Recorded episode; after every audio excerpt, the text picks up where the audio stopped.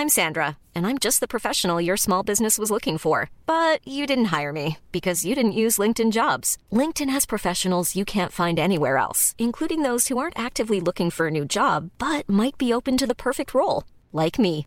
In a given month, over 70% of LinkedIn users don't visit other leading job sites. So if you're not looking on LinkedIn, you'll miss out on great candidates like Sandra. Start hiring professionals like a professional. Post your free job on linkedin.com/people today. Bonjour à toutes et à tous, bienvenue dans ce Morning Mood du jeudi 17 juin. Il est 6h30 du matin, c'est le Morning Mood après la Fed d'hier soir qui a provoqué un peu de secousse sur les marchés. Alors pourquoi? Bah, Tout simplement parce que Jérôme Powell en fait euh, bah, n'a pas bougé déjà. Alors ça, vous allez me dire ok d'accord. C'est qu'il a relevé ses perspectives d'inflation pour euh, 2021.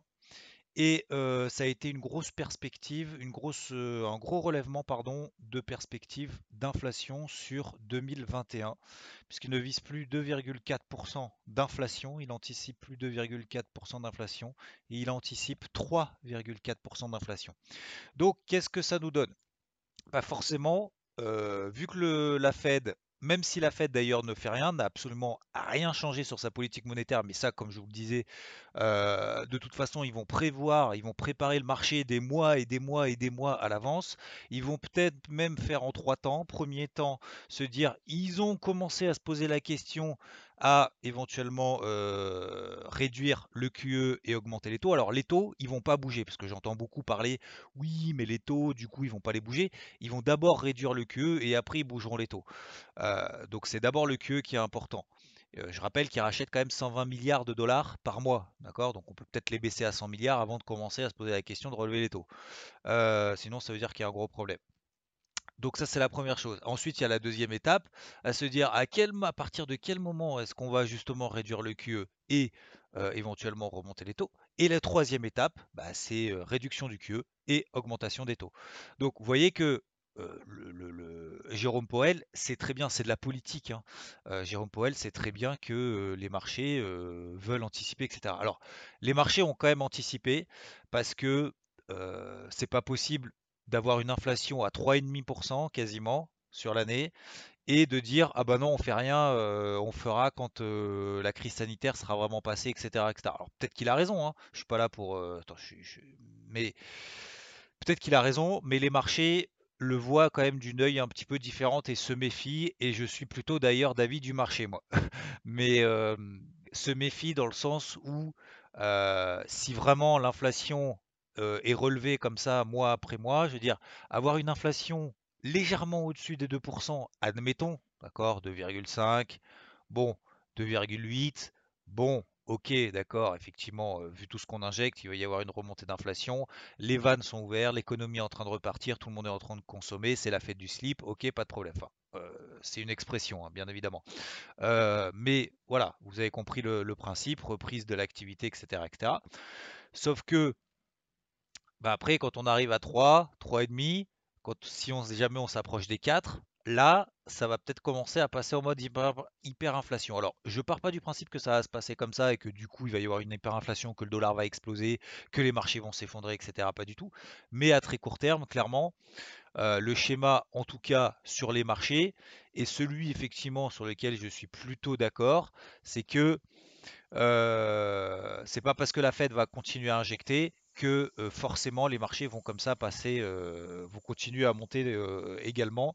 Donc je pense qu'on est plutôt dans une grosse phase de pause, même si d'ailleurs cette phase de pause, elle dure depuis un moment. Alors, pas sur tous les indices, c'est toujours la même histoire, c'est-à-dire que si on regarde le CAC, bah, on est passé de 6004 à 6650. Il ne fait que monter tous les jours. D'accord? Ça c'est la première chose. Vous prenez à l'opposé le Dow Jones, le Dow Jones ne monte plus. Ça fait combien de temps que le Dow Jones ne monte plus? N'a pas fait des nouveaux records, etc., comme le CAC 40 bah, Ça fait depuis euh, le 11 mai. Donc ça fait un mois et demi, euh, j'exagère un peu, un peu plus d'un mois, que euh, le Dow Jones ne monte plus. Donc qu'est-ce que j'ai fait? Donc ça va me faire une transition parfaite. Eh ben j'ai travaillé avec vous l'indice Dow Jones à la baisse parce que il baisse plus vite que les autres, tout simplement. Vous regardez le Dow Jones, il a pété sa MM20, sa MM50 daily. Vous regardez le CAC, on est, sa MM20 daily, elle est à 6005, 6500. il est à 6650. vous voyez qu'on est vraiment dans des tendances qui n'ont absolument rien à voir. Euh, on n'est pas encore passé en tendance vraiment baissière sur le Dow Jones, on est simplement passé en tendance neutre. Hein. Je vous rappelle que je fais un petit peu de pédagogie aujourd'hui, je fais un peu de macro, euh, de technique, etc., et de psycho et de. Mais euh, techniquement, il y a trois tendances. Hein. Il y a une tendance haussière, il y a une tendance baissière, il y a une tendance neutre. On passe quasiment jamais d'une tendance haussière à une tendance baissière et inversement instantanément, sauf s'il y a un énorme pic de volatilité. Mais là, on est dans une phase, sur le Dow Jones, une phase de neutralité. Donc, euh, en plus, je vous dis ça euh, en ne cherchant que des shorts là-dessus depuis quand même des jours, et je ne vais pas dire des semaines, mais en tout cas depuis au moins deux semaines. Donc, sur le Dow Jones, si on passe sous les 33 600, là, ça devient inquiétant. Là, pour le moment, c'est pas inquiétant. On a 33 009, oui, on a corrigé. On a travaillé ensemble, je vous rappelle quand même, à, euh, depuis, le, depuis le, début de la semaine, euh, je vous rappelle qu'on a quand même travaillé le Dow Jones sur des niveaux énormes. Euh, on l'a travaillé à 35 000, 30, pardon, 34 550. 34 550, il a perdu 600 points depuis. On me semblait être un petit peu, comment dire, euh, je vais pas dire le seul, mais en tout cas, ça semblait pour beaucoup peut-être un petit peu compliqué de rentrer short. C'est pas maintenant qu'on arrive à 33 900 qu'il faut se dire ah ça y est, euh, tout va s'effondrer, euh, c'est maintenant qu'il faut shorter, t'es un peu bébête mon gars, euh, tu devrais viser beaucoup plus bas. Bah, pardon, mais on a perdu 600 points déjà. Donc c'est pas parce qu'on a perdu 600 points qu'on va forcément remonter, mais vous avez compris le principe. Toujours éviter les motivités. Donc la dégradation daily, et pour continuer avec le Dow Jones, et je terminerai euh, là-dessus sur le Dow Jones, on l'a essayé de vendre à 34 550, enfin on avait notre zone de vente là en début de semaine, re zone de vente 34 480, on s'est arrêté à deux points près là-dessus, revente sur les 34 250 à peu près euh, autour de cette zone-là. Euh, voilà, maintenant on est à 33 009 et euh, je dis pas que je vais à commencer à le chercher à le payer, mais, mais voilà, on a eu, on a essayé de, de, manger, on a essayé de prendre tout ce qu'il y avait à prendre là-dessus. Maintenant, je vais être un petit peu plus en phase de retrait parce que vous savez qu'il y a la période de digestion. Alors pour terminer parenthèse fermée concernant le Dow Jones. Euh, L'Eurodoll aussi, je vous ai envoyé plusieurs plans de vente depuis, euh, c'était cette semaine, la semaine dernière. Euh, en tout cas, au début de semaine, zone de vente sur le sur l'Eurodoll, 1,2140, 1,2160. Bah, on s'est arrêté à 1,2146 et on est à 1,20 maintenant. Donc on a perdu effectivement 140 pips depuis. Euh, j'ai essayé de vous reproposer une stratégie de vente sur les 1,21,40 si on y revenait pour ceux qui n'étaient pas dedans, etc.. On s'est arrêté à 5 pips. On s'est arrêté à 1,21,35 et derrière, bah, derrière il s'est effondré. Donc c'est une logique dans la, dans la perspective d'anticipation des marchés comme quoi euh, même si Jérôme Powell ne fait pas, il fera forcément s'il pense vraiment que l'inflation est à 3,5, il va à un moment donné l'annoncer. Si c'est pas euh, ce mois-ci, ça sera dans deux mois ou dans trois mois. Mais ce n'est pas possible de tenir un QE comme ça euh, à 120 milliards, à tenir des taux d'intérêt, à ne rien faire alors que l'inflation est en train vraiment d'exploser, même s'il pense que ça sera que temporaire. Je pense que ça sera que temporaire. Mais 2,5, enfin 3,5%, c'est pas la même chose que 2,5. Donc sur l'eurodoll, zone de vente, je voulais partager par notif ce matin. Euh, zone de vente pour moi, 1,20, 50 éventuellement sur repasse là, c'est plutôt pour les plus offensifs, mais surtout ne pas chercher euh, le point bas. Je, sens que beaucoup vont essayer de chercher le point bas, et peut-être que vous avez raison d'ailleurs, et tant mieux pour vous. Mais ne faites pas ça. Si vous êtes adepte de suivre des tendances, de suivre des flux, sincèrement, je pense que vous avez beaucoup plus de chances, vous avez beaucoup plus de chances de réussir d'un trade réussi que d'essayer à chaque fois de trouver le point bas et le point haut de tout. Euh, donc attention à pas euh, chercher les points bas, etc. Même si on risque d'avoir un rebond du coup de 50 pips, tout à fait possible. Attention à pas vous mettre en face de ce genre de choses, sachant qu'en plus, je pense que les marchés vont pas trop lâcher l'affaire. Donc on a une rebond, un rebond du dollar qui est logique dans une anticipation de raffermissement de la politique monétaire de, la Fed, pas parce qu'ils l'ont annoncé, parce que l'inflation est très très forte. Donc forcément derrière, euh, on a un effet mécanique entre l'or et l'argent. Donc ils se font un petit peu dérouiller. Vous savez que l'argent, ça, ça fait, je pense, un mois et demi. Je vous dis que j'en sais rien du tout que ça fait. Enfin, c'est surtout que c'est pas pas que j'en sais rien, c'est qu'en fait ça fait rien du tout et que du coup il se fait un peu dérouille.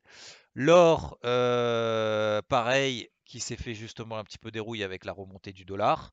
Donc euh, voilà, c'est une réaction à chaud. Je pense logique, je dirais même légitime, mais euh, ne partez pas du principe que ça y est, c'était le point haut sur les marchés. D'accord? Attention à ça. On a travaillé le plus faible, c'est très bien. par contre, de manière tout à fait objective, on reste au-dessus des MM20. MM20, MM50 sur tous les indices, SP500, Nasdaq, etc., etc., etc. Tous les indices restent au-dessus de leur MM20. Le seul qui ne l'est pas, c'est le Dow Jones, qui était beaucoup plus faible, qu'on a travaillé ensemble à la vente. D'accord? Donc j'insiste bien là-dessus. On va retrouver des points à la vente, euh, peut-être sur le Dow Jones parce qu'il est toujours le plus faible, mais sur les autres, attention, hein, Attention à pas euh, partir du principe qu'encore une fois c'était le point haut. Donc je pense qu'aujourd'hui ça va être un peu la phase de digestion généralement. On a essayé, euh, j'ai essayé avec vous de travailler au mieux justement quelques deux trois actifs. Euh, mais voilà, vous avez à peu près le tour d'horizon sur l'ensemble des marchés. donc pour répondre à la question, si vous posez la question à la fin de cet audio, on fait quoi? Alors il y a un truc aussi, moi j'adore, il faut falloir que je fasse une vidéo là-dessus parce que moi, il y a des trucs en fait, je comprends pas et c'est ce que je vous dis très souvent et en toute humilité, je vous le dis quasiment à chaque fois, allez à la source de ce que vous entendez, que ce soit de moi, que ce soit des autres. Parce que quand j'entends notamment sur, le, sur les cryptos en disant la Fed va avoir un impact sur les cryptos, ok, j'entends, pas de problème. et admettons, admettons, pourquoi pas? Euh, même si moi je vois pas en quoi en fait la Fed, euh, les taux sur la Fed peut avoir un impact sur le Bitcoin, mais bon, ou sur euh, Solana ou sur EGLD. E du coup, je, regarde du coup après coup parce que je, me trompe peut-être et je fais partie de ceux qui sont un peu comme Saint Thomas. Du coup, je regarde pour apprendre hein, parce que moi je suis là, aussi pour apprendre et j'apprends toujours. Hein. Si on n'apprend pas, c'est si on n'apprend plus, c'est qu'on est mort. Et bah, du coup, le Bitcoin en fait n'a pas bougé. Donc l'Ethereum non plus. Donc l'impact des banques centrales sur les cryptos, je je comprends pas. Voilà. Donc je vais me renseigner. Je vais peut-être regarder deux trois trucs, euh, c'est aussi mon rôle, mais c'était simplement pour vous partager ce genre de choses et aussi pour vous dire peut-être que voilà, vous êtes, euh, vous faites partie de ceux qui sont persuadés que la Fed a un impact sur les cryptos, pourquoi pas. Moi, je vois pas trop de réaction, voilà, en tout cas pour le moment. Par contre, je vois une réaction énorme sur le dollar, je vois une réaction énorme sur l'or, sur l'argent et sur les marchés de manière générale. Allez, on fera un point plus tard dans la matinée, le, temps de décanter un petit peu tout ça, d'accord? Donc pour répondre à la question, qu'est-ce que je fais? Pour le moment, je pense qu'on peut avoir des tout petits rebonds techniques. Euh, je vais travailler dans le sens des flux qu'on a eu hier, tant qu'on n'a pas retracé 50% du flux. Ok? Donc c'est-à-dire que vous prenez le Dow Jones, le flux a commencé à 34 003, on a fait au plus bas 33 810. Vous prenez, en tout cas moi ce que je vais faire, je vais prendre 50% de cette impulsion baissière D'accord? Et sur 50% de cette impulsion baissière, et eh ben, tant qu'on est là en dessous, je vais continuer à travailler dans le sens du flux en travaillant plutôt à la vente. Ok? Voilà. Et je vais faire la même chose sur l'eurodoll. Je vous ai donné mes zones, etc. etc. Je ne fais pas plus long ce matin, mais voilà, j'avais plusieurs choses à vous dire. C'est pas forcément synthétisé, mais c'est comme ça. Il y a des fois où je serai beaucoup plus court, beaucoup plus synthétique, et il y a des fois où je serai un petit peu plus long parce que euh, j'ai envie de discuter aussi avec vous. Je vous souhaite une bonne journée. Je vous dis à plus tard. When you make decisions for your company, you look for the no-brainers. If you have a lot of mailing to do, stamps.com is the ultimate no-brainer. Use the stamps.com mobile app to mail everything you need to keep your business running with up to 89% off USPS and UPS. Make the same no-brainer decision as over 1 million other businesses with stamps.com. Use code PROGRAM for a special offer. That's stamps.com, code PROGRAM.